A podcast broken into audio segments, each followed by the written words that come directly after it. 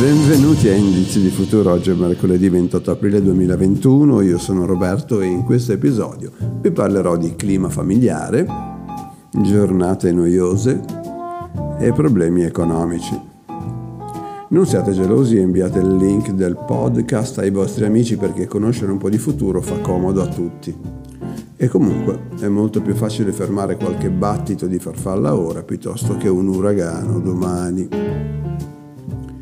Oggi è la giornata mondiale della sicurezza sul lavoro e delle vittime dell'amianto. Ah, se nella vostra rubrica telefonica c'è qualcuno che si chiama Valeria, bene, è giunto il momento di fargli gli auguri perché è uno dei santi del giorno. In un'indagine svolta dall'Istat riguardante il comportamento e le opinioni dei cittadini durante la seconda ondata di contagi, più di tre cittadini su quattro hanno scelto parole di significato positivo per descrivere il clima familiare e sono solo circa l'8% coloro che invece hanno usato termini dall'accezione negativa. Più precisamente 9 persone su 10 hanno descritto le relazioni familiari in modo positivo.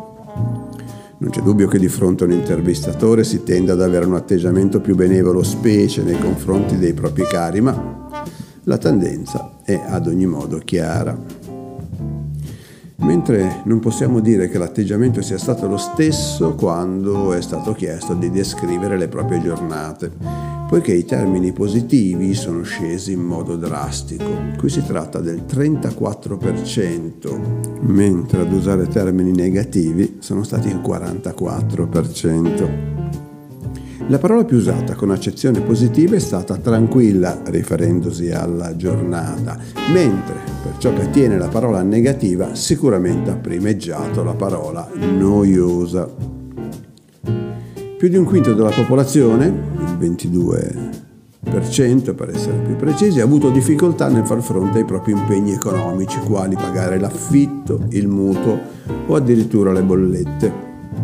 Il 50% circa ritiene che la situazione economica del paese peggiorerà, mentre uno su dieci ha dovuto ricorrere all'aiuto di terzi per soddisfare le necessità più impellenti, ovvero ha superato l'emergenza grazie al regalo di parenti, di amici, oppure alienando un bene come gioielli, oppure l'auto, oppure ancora chiedendo un prestito.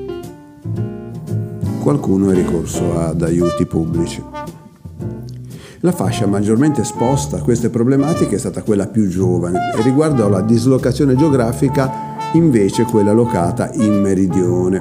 Riguardo alla composizione della famiglia c'è stata una proporzione diretta tra il bisogno di aiuto e il numero dei componenti della stessa.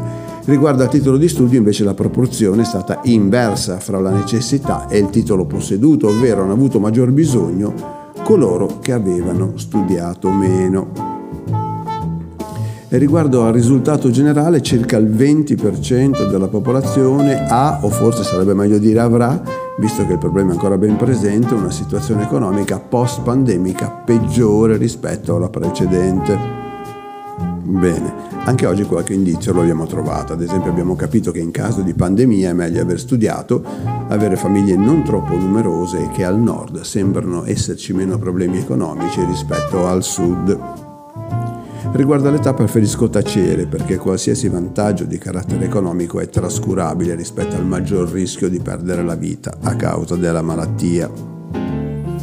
A domani.